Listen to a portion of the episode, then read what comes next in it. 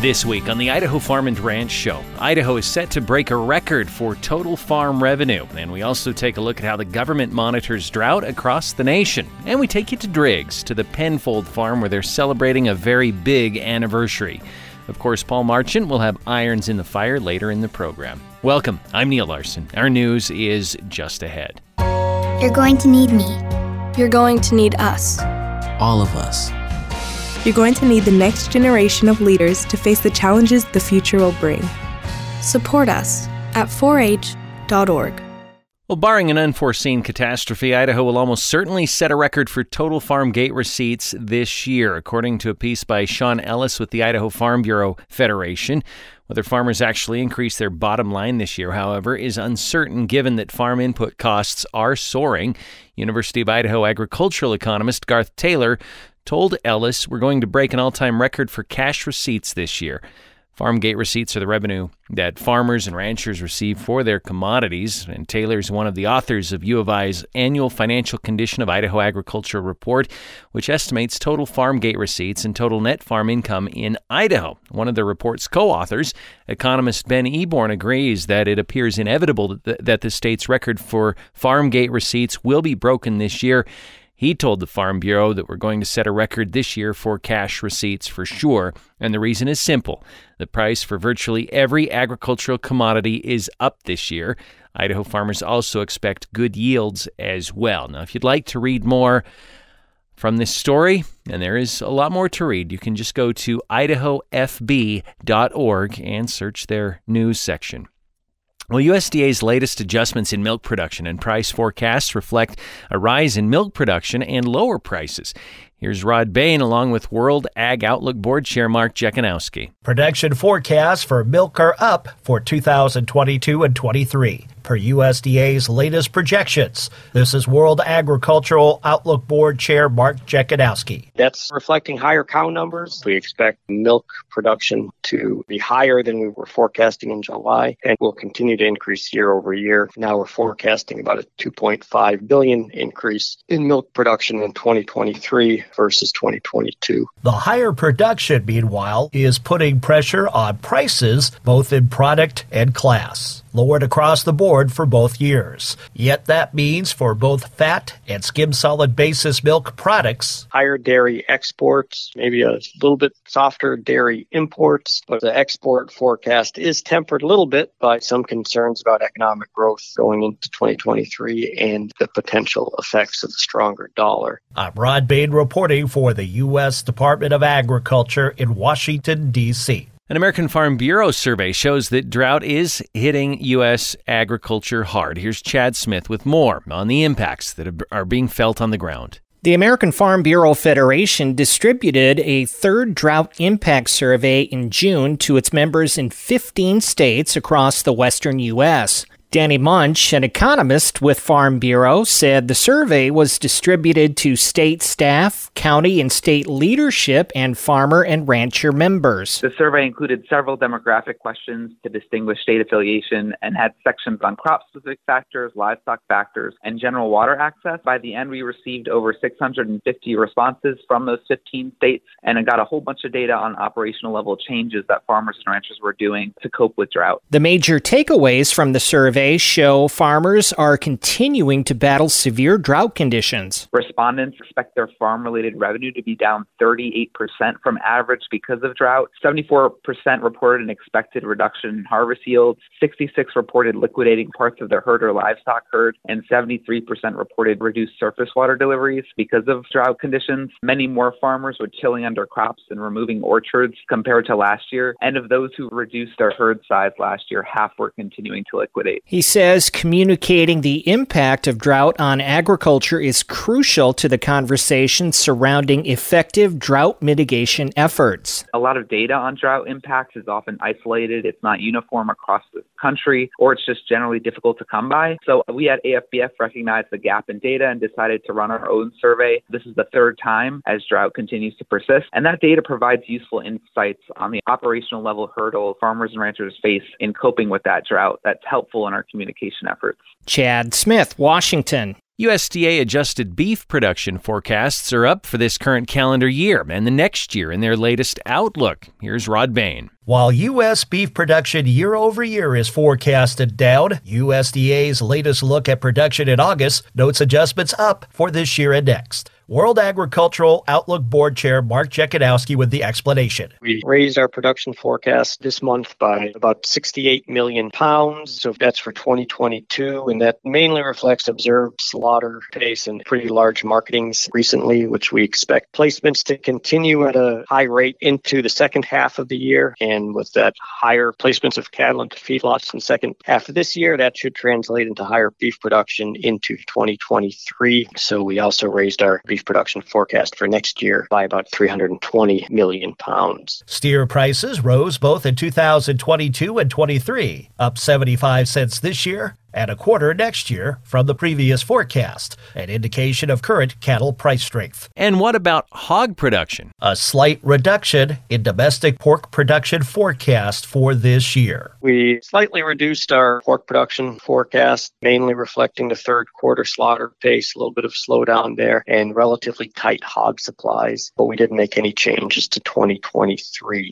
World Agricultural Outlook Board Chair Mark Jekanowski says similar trends and adjustments are noted for hog prices in the August forecast. Hog price forecast currently forecast at $73.78 per hundredweight. We raised that $3 per hundredweight this month, reflecting just tight supplies of hogs and strong packer demand. But we didn't make any change to our price forecast for the new year for 2023. That's currently at $69.75 per hundredweight. Pork exports were adjusted slightly down month over month for this calendar year but remain unchanged for 2023. I'm Rod Bain reporting for the U.S. Department of Agriculture in Washington, D.C. Well, price increases at the supermarket finally peaked. Gary Crawford has the answer in this report. For the U.S. economy as a whole, the rate of inflation last month, as measured by the CPI, the Consumer Price Index, went down to zero, helped along a lot by the average price for gasoline dropping by over 7.5%. But while the rate of price hikes for some items in the economy did slow down, food did not. No, it did not. Agriculture Department economist Matt MacLachlan says that according to the Consumer Price Index covering July, for food at home, we saw a 1.4% increase, leading to a 13.1% year over year increase between July of 21 and July of 22 and that's the highest 12 month increase in grocery store food prices since 1979. And it's not just coming from the meat sector. Take a look at prices for cereals and bakery products. Matt says those prices are rising faster than almost any other food category, up 2% just in the month of July. According to the CPI, breakfast cereals are costing us over 16.5% more than they did this time a year ago. Bread is up 13.5%. And if you do your own baking, baking. Look at the cost of flour, just flour. That went up about 4% in July, and Matt says. Compared to July of last year, we saw an increase of 23% for flour and prepared flour mixes. And he says that has to do directly with what's been going on with wheat prices around the world. We're seeing price increases that are coming off of the Russia Ukraine conflict. Now, for beef lovers, perhaps some good news there. Retail beef prices actually dropped in July, but only by one tenth of 1%, leaving beef prices still about 3.5% higher than this time a year ago. And for other meat products, pork is uh, up 7.6 from a year ago, poultry is up 16.6%, and fish and seafood is up 8.7% from a year ago. So, yes, inflation in the overall economy in July was flat, with some products like gasoline dropping in price. Now, some analysts think that might be a clue uh, that the very high inflation forces may be cooling down. Maybe we've reached the peak of inflation. However, for food, we're still increasing at the same percentage rate each month. At least 1% a month, and in July, almost 1.5%. Matt MacLachlan says to be able to say that food prices have peaked, he'd have to see monthly price hikes of 1% or less for at least a couple of months in a row. And as of the July data, we have not seen that yet. So uh, we're clearly not at the peak, so we shoppers may have to wait a bit longer for relief from rapidly rising food prices. Food production and retailing has a lot of inputs, so uh, this may lag behind the rest of the economy. This is Gary Crawford reporting for the U.S. Department of Agriculture. Well, after a two year absence, international wheat trade teams are returning to Idaho, according to the Idaho Farm Bureau. The Idaho Wheat Commission typically hosts several international trade teams each year that want to get a close up look at the state's wheat industry, but government ordered restrictions related to COVID 19 kept them away for two years. Having face to face relationships with customers is essential for Idaho's wheat industry, according to outgoing IWC Executive Director Casey Chum- Chumrau. Um, and she said that we've not been able to do that for the last couple of years. And we're happy to be able to invite customers and friends back to Idaho to show them the entire wheat production process. End of quote. A technical trade team from South America visited Idaho in early August to gain more information about the state's wheat industry. And that trade team consisted of millers, agronomists, and other wheat industry experts from Ecuador and Peru, which purchased a combined 573,500 metric tons of U.S. wheat last year. After stops in Minnesota and Oklahoma, they visited a farm in Ririe and wheat facilities in Blackfoot and Pocatello, and they liked what they saw. Now, you can read more of Sean Ellis's piece from the Idaho Farm Bureau at idahofb.org. 50% of the country is looking at very short to short topsoil moisture condition ratings for the week ending August 14th. Here's Rod Bain with meteorologist Brad Rippey. A drier than normal week this past week is reflected in USDA's latest topsoil moisture condition ratings. By August 14th, we were looking at one half of the country experiencing short to very short topsoil moisture. That is a three percentage point increase from the previous week, and just a minimal amount of the country, 3%, reporting topsoil moisture surpluses. USDA meteorologist Brad Rippey says it's not just western and central U.S. states reporting topsoil moisture condition between 50 to 100%, very short to short, as similar status is reported in some northeastern states as well. Looking at the handful of states that have double digit topsoil moisture surpluses, very short list includes Illinois and Kentucky, two areas that have seen some downpours in recent weeks, along with Louisiana, and then add to that Maine in northern New England, where we've seen some heavy rain as well in recent days. I'm Rod Bain reporting for the U.S. Department of Agriculture in Washington, D.C. Well, University of Idaho researchers are pioneering technologies that have potential to turn a liability for dairymen animal waste into revenue generating products. John O'Connell with the University of Idaho has this piece. What would setting up commercial operations to transform dairy manure and lagoon water into usable products entail logistically? And would consumers accept products made from cow excrement? Would it be cost effective to produce them? And how should supply chains be established?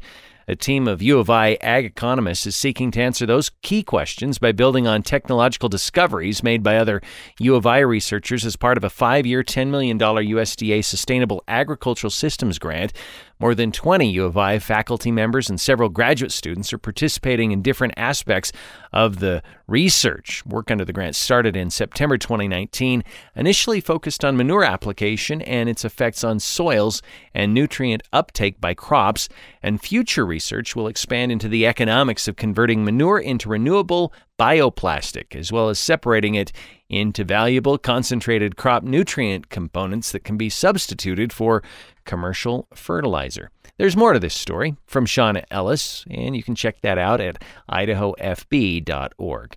Well, even at the late summer peak of very poor to poor pasture and rangeland conditions nationwide, it appears this year's conditions at this time are worse than usual. Once again, here's Rod Bain. No surprise that late summer features some of the nation's lowest pasture and rangeland conditions on an annual basis. Yet, as USDA meteorologist Brad Rippey points out, things are a little worse than normal this year. And for the period ending August 14th, we see our very poor to poor ratings for rangeland and pastures this week at 52%. That is another increase from last week, and that has been the trend in recent weeks as we've seen drier than normal conditions. In terms of good to excellent ratings, the national number is just 21%. And that is also a decrease from last week as we continue to see those declining overall rangeland and pasture conditions. Much of the north and east are holding well with good to excellent pasture and rangeland conditions. However, parts of the Northeast, as well as the Western and Central United States, continue to really struggle keeping that national number above 50% this week. I'm Rod Bain reporting for the U.S. Department of Agriculture in Washington, D.C.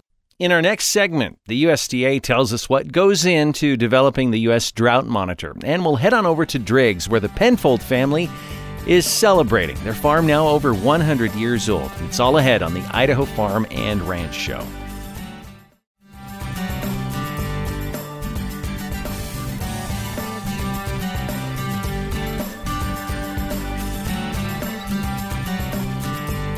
Welcome back to the Idaho Farm and Ranch Show. What goes into the developing of the U.S. Drought Monitor? It's a question more are asking as greater interest has developed in this weekly report, a byproduct of increased drought over the past two years. Rod Bain talks with one of the authors of the Drought Monitor about the input and considerations involved, including public feedback, in this edition of Agriculture USA. With a significant share of the nation experiencing extreme drought conditions, some parts dealing with it as far back as two years ago, several have been paying closer attention to what the weekly U.S. Drought Monitor reports. And as one of its authors, Brian Fuchs of the National Drought Mitigation Center notes, with prolonged drought comes many questions how the drought monitor obtains its data and makes its findings. Also, I think there is a perception out there that if I don't agree with the map, I need to call someone up and let them know. I'm Rod Bain. Coming up, a look at how the weekly National Drought Monitor report is crafted, including how your input is included in this edition of Agriculture USA. You're going to need me. You're going to need us. All of us. You're going to need the next generation of leaders to face the challenges the future will bring. Support us at 4h.org. Extreme drought of the past two years in the West and expanded drought to other areas of the country has placed a greater interest in the weekly U.S. Drought Monitor. Yet Brian Fuchs of the National Drought Mitigation Center, one of the many authors of the Drought Monitor, realizes perceptions of conditions on the ground level may not match up to the Drought Monitor's numbers and data. Sometimes, especially on the agricultural side, depending on management practices or some of the conditions that were in place prior to that heat and dryness setting in, how the soils are and things like that, or the progress that the crop is currently in, what stage of development is it in, they may start seeing some of these impacts more readily on the ground, even when some of the data are not really showing it yet. So, how is the Drought Monitor created? Fuchs explains there are 10 authors from various federal agencies, such as the National Oceanic and Atmospheric Administration and the Agriculture Department. Various data sets are utilized in crafting the weekly reports. Yet he adds, We come together and we manually move those lines each week. Yes, we bring the data all into a GIS platform, but we actually are looking at the underlying data right there on the map and we're adjusting those lines based on those data sets. In any given week, we look at a good 100 or more pieces of data through several dozen types of inputs that we're utilizing. In addition, the Drought Monitor is produced with assistance and feedback from hundreds of experts representing entities like academia, state climatology offices, the National Weather Service, and local USDA offices. They also validate and critique the drafts of the drought monitor. So when the public sees the final map come out on Thursday morning, it's actually went through at least three, sometimes up to five or six iterations during the week where we have several hundred sets of eyes around the country looking at it. They're providing feedback and information on impacts what's going on in their region. Yet it is the slow development of drought in most instances, as well as the reverse phenomena of flash drought that has been observed in some places this summer that has producers and the public wondering why their area perhaps is listed in a certain drought category. Fuchs understands as several USDA disaster assistance programs are tied to thresholds within drought monitor categories. And that's what was the selling points to USDA when they started implementing these programs utilizing the drought monitor. It was a scientific and objective tool that had been out there for a long time. It had been under scrutiny and many people were familiar with it. And they did decide that it was the best way to implement these programs. What you may not realize, though, is that you too can play a part part in reporting for the U.S. Drought Monitor. For the public, we have tools that individuals anywhere in the country can provide feedback of what's going on in their neck of the woods. It's a process called CMOR reporting. It's condition monitoring observer reports. And there's a simple form that anyone can fill out. It's public and there's a link to it. They are able to tell this is what the response to drought has been. Some of them also provide photographs. Hey, this is what my stock pond looks like. It's typically full this time of year. And now you can see it's receded several feet. Now, Fuchs admits that while submission of firsthand viewing and photos through CMOR reporting won't necessarily change a category on the drought monitor map, it may help the U.S. Drought Monitor author see, hey, there's an area that we're seeing a lot of impacts from, and some of it's quite severe. We need to dig into the data a little bit more, talk to our local contributors. So it kind of sheds some light on some of these areas that could possibly be getting overlooked by the process that we go through each week. The weekly U.S. Drought Monitor is found online at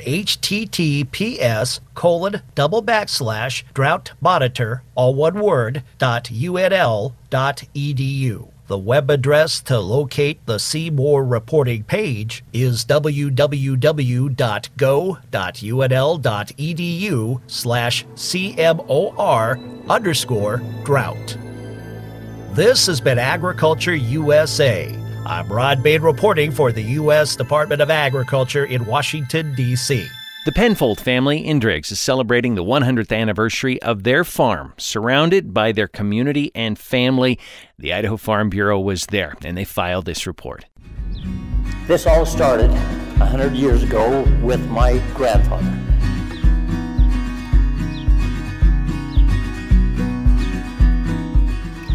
I'm Paris Penfold, and this is my wife, Janet Field Penfold. So we are in Driggs, Idaho, and we are on our, we are in the cellar of our potato field. This all started 100 years ago with my grandfather. His name was Verge Penfold, and my grandmother was a Hillman that just lived down the street over here. We got lots of Hillmen surrounding us. In fact, uh, we got an activity with one of the Hillmans tomorrow night he sings and we're having a big dance. So it all started uh, 100 years ago with, with Georgia Hillman and Verge Penfold. Grandpa first came when he was seven years old. And he came from Utah and he had some other uncles that had moved here and he and his family have settled here. He came on the railroad and and caught the the at the rail end was in St. Anthony, and he got off the train there, and uh, he remembers having lunch with Ed Trafton, who, if you're a resident of the valley, he was a notorious stagecoach robber and was put in prison not long after that. But when but Grandpa Verge remembers when meeting he was him. seven years old, meeting him and having dinner with him at a ca- at a cafe there.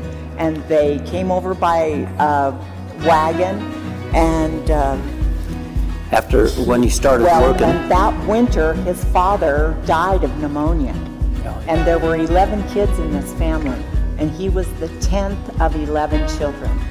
And his older brothers and his mother raised him. They lived in log cabins and chicken coops and really wherever they could get a job. And then he had a livery stable with one of his brothers and traded it for a piece of land that he sold.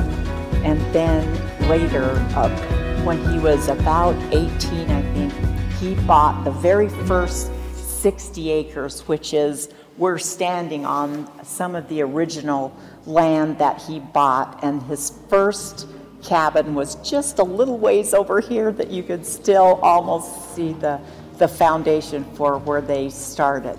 And he had, they had six children, five girls, and my dad was the only son.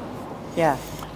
Paris grew up in Driggs, Idaho, so he is a third generation seed potato grower here in Driggs.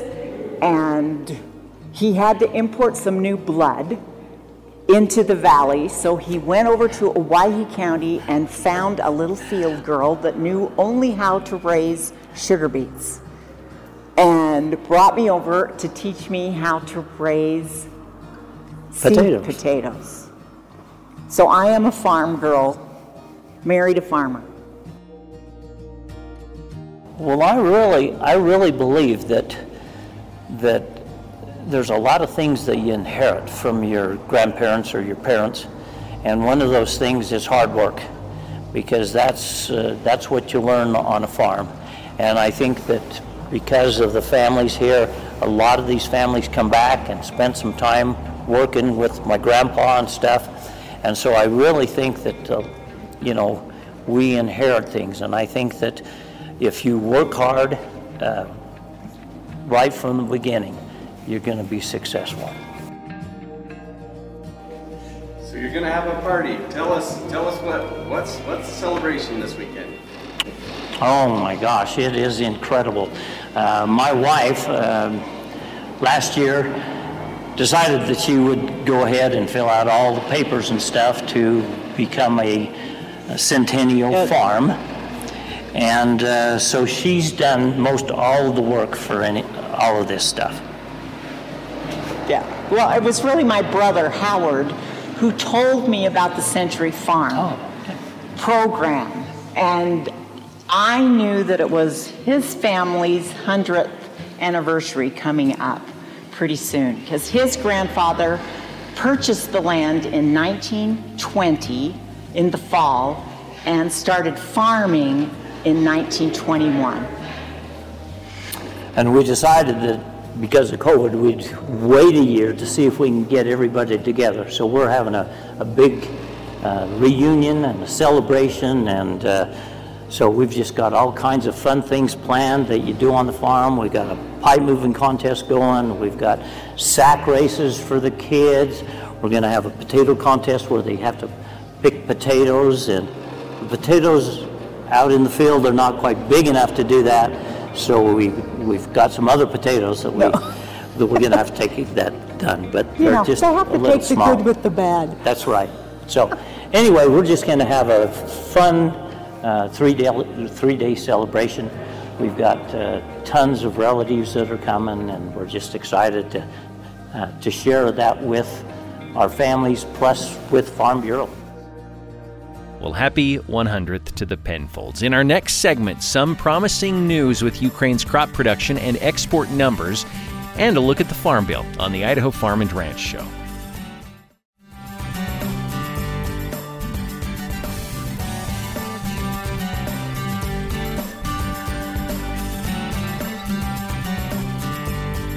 It's the Idaho Farm and Ranch Show. I'm Neil Larson. Of course, you can catch this and previous episodes of the Idaho Farm and Ranch Show at idahofarmnet.com. There appears to be good news related to corn and wheat exports and corn production coming out of Ukraine, according to the USDA's latest global supply and demand estimates. Here's Rod Bain. The August USDA Global Supply and Demand Estimate was the first since this news out of Ukraine just days earlier. the ongoing agreement with Russia, Ukraine, with Turkey as the moderator of this agreement to ship grain out of some of Ukraine's Black Sea ports. According to Agriculture Department Chief Economist Seth Meyer. Shipments from Ukraine in recent days have been headed to destinations such as Turkey, Syria, South Korea, and Africa. There was reflection of this news within the latest World Agricultural Supply and Demand estimates for some crops, such as in the export category, where forecasts indicate On the order of about four and a half million metric tons of additional grain exports. For instance, as World Agricultural Outlook Board Chair Mark Jekanowski notes, a 1 million ton increase of wheat exports out of Ukraine. Shipments from Ukraine have recently accelerated, so we expect wheat exports to capture business from Ukraine.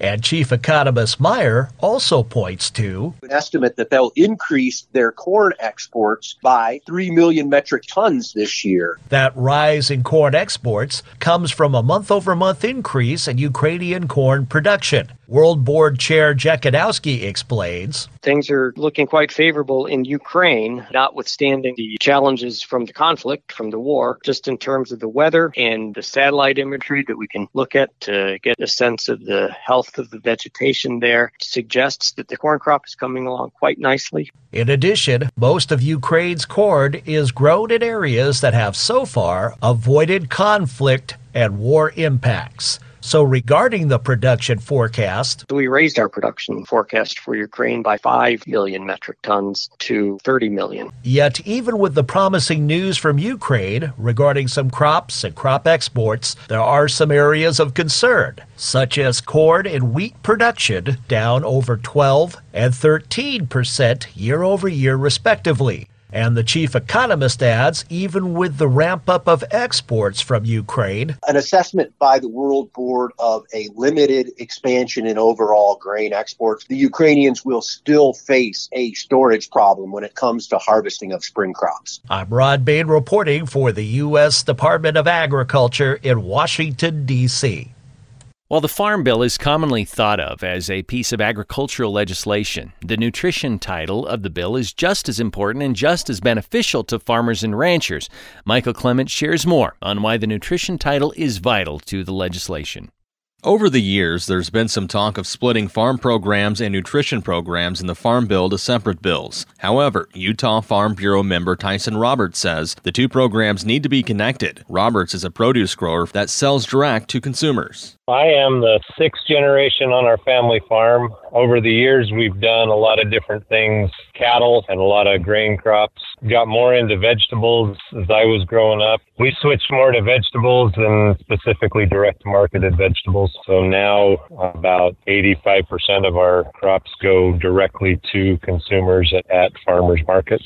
Customers at the farmers markets can use their SNAP benefits funded by the Farm Bill to purchase fresh local food. It's been beneficial to have that option available to those in our community that are most in need, giving them the opportunity to buy the freshest, high quality produce and use their SNAP benefits to receive that. And it helps us boost our sales as well, opening up to more customers.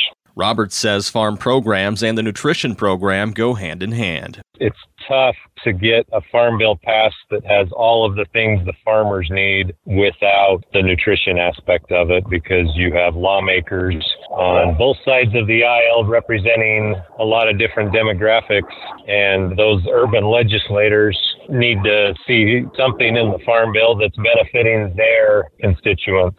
Michael Clements, Washington. In our final segment, avocados to the rescue. We're consuming many more now than we did a few years back. Plus, Paul Marchant will close things out with Irons in the Fire on the Idaho Farm and Ranch Show.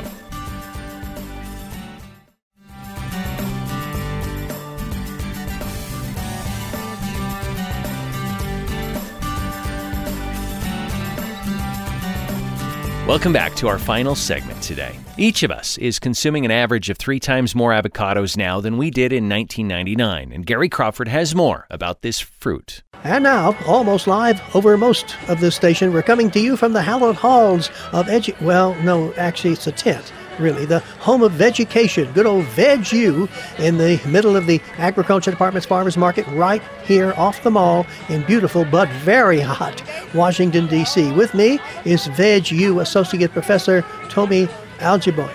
She's here to talk about what Tommy? Avocados. Uh, you, you, don't sound very enthusiastic there, uh, but you've been out in this 95 degree heat for hours preparing for your lecture and demonstration on avocados. So while she drinks some cool water, let's uh, bring in our VegU music students. They've been working for weeks composing songs inspired by avocados. Uh, go ahead there.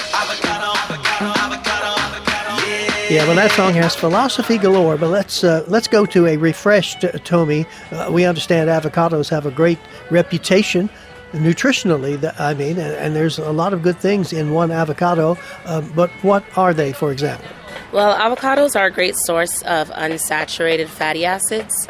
We need fats in our diets to help protect our organs and keep lots of processes in our bodies going. So it's important to choose healthy sources of fat to do so. And so that's what avocados are. Ah, so they have some good fatty uh, acids in there. What else can be found in, one uh, avocado? They also provide one third of the potassium that we need for our everyday um, electrolyte, which is important to replenish us, especially in this heat. Ah, yeah. Half of the daily fiber we need, which is important for, for gut health. One fourth of our daily vitamin B6 needs, which is important for brain health. Yeah, which I certainly uh, could use. I'm sure. I think you could. Yeah, I could indeed, yes. I also could use some advice on buying avocados. What do I look for uh, at the store? So, if you're looking for a ripe avocado, you want to choose one with dark green or almost black skin. Um, it will give in slightly when you squeeze it. And on the um, the what you definitely don't want to bring home? That's the fruit that has dark shriveled skin, dense or spots of mushy flesh. You want to avoid that. it must be the reason people avoid me. Very funny, yeah, Gary. no, no, it really could be. And and oh, when I get those avocados home, how should I uh, store them? For whole avocados, um, you want to store them on the countertop. If you want it to ripen quickly, you want to place them in a brown bag with an apple or a banana. Um, but if you're looking to slow down your ripening process and kind of keep it a bit longer, you can place them in the fridge. Okay, now tell me, and our helpers here are making guacamole. They will put it on bagels and give it out to folks here at the market. But there are scores of ways to use avocados. Just go online, you search avocado recipes, and you will see hundreds of them. This is Gary. I love avocados, they are very yummy. No, no, no, no, no. They are more yummy without the music, I think. This is Gary Crawford reporting for the U.S. Department of Agriculture. And finally, today, Paul Marchant brings us this installment of Irons in the Fire.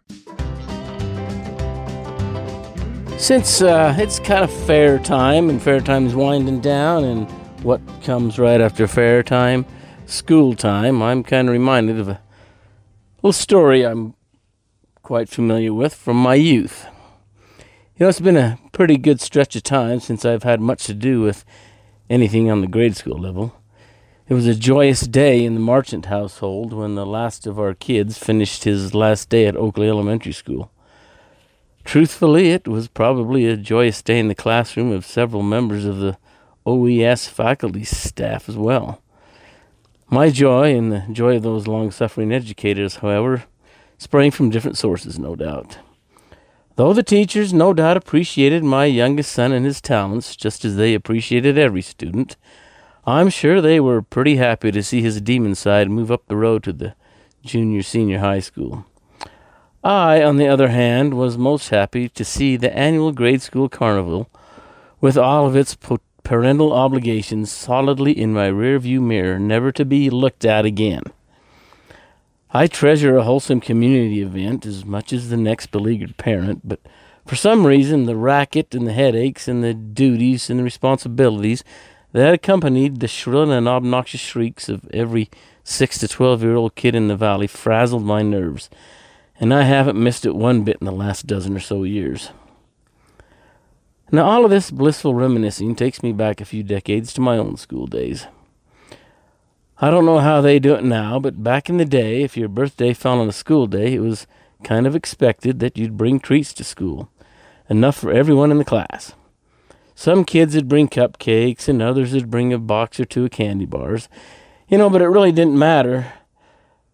The treats and the extra 10 minutes away from actual schoolwork was always a welcome respite.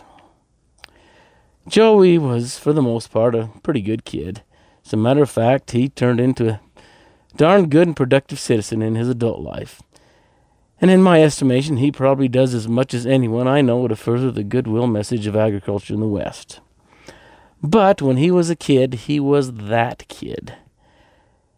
If there was some mischief to be had, Joey was probably in the middle of it, or at the very least, he was behind it. On Joey's ninth birthday, I believe it was his ninth birthday, he could hardly contain himself until the end of the school day when he could pass out treats to his classmates. I still don't know how he dared do it, considering every teacher ever's utter disdain of the stuff, but his treat of choice to be passed out to every kid in the class was a pack of Bubblicious bubblegum. I don't even know if they still make the stuff, but remember that stuff? Big, pink, and nasty sweet. It was the best and worst all at once, wrapped up in one big sugary glob. Some of the super cool kids could shove two pieces in their mouths at once, attacking the formidable, formidable pink beast at first with slow, laborious chewing motions that tested the very limits of their jaw muscles. Eventually, the huge, malleable mass would surrender to the tenacity of the adolescent's super willpower, manifested through lion strong jaws and sugar coated teeth, at which time it became a bubble making wonder. I think Joey was well aware of the wonders of a Bubblicious. Hence, he chose the gift to gift a whole pack to every kid in his class. Against her better judgment, Mrs. Smith, now that's probably not her real name, but we're going to protect her identity. She allowed her charges to open their prizes a couple minutes prior to the dismissal bell. Joey wasn't content with just blowing behemoth bubbles. No, he discovered that if he wrapped a sticky mass around his finger, it would stretch for miles.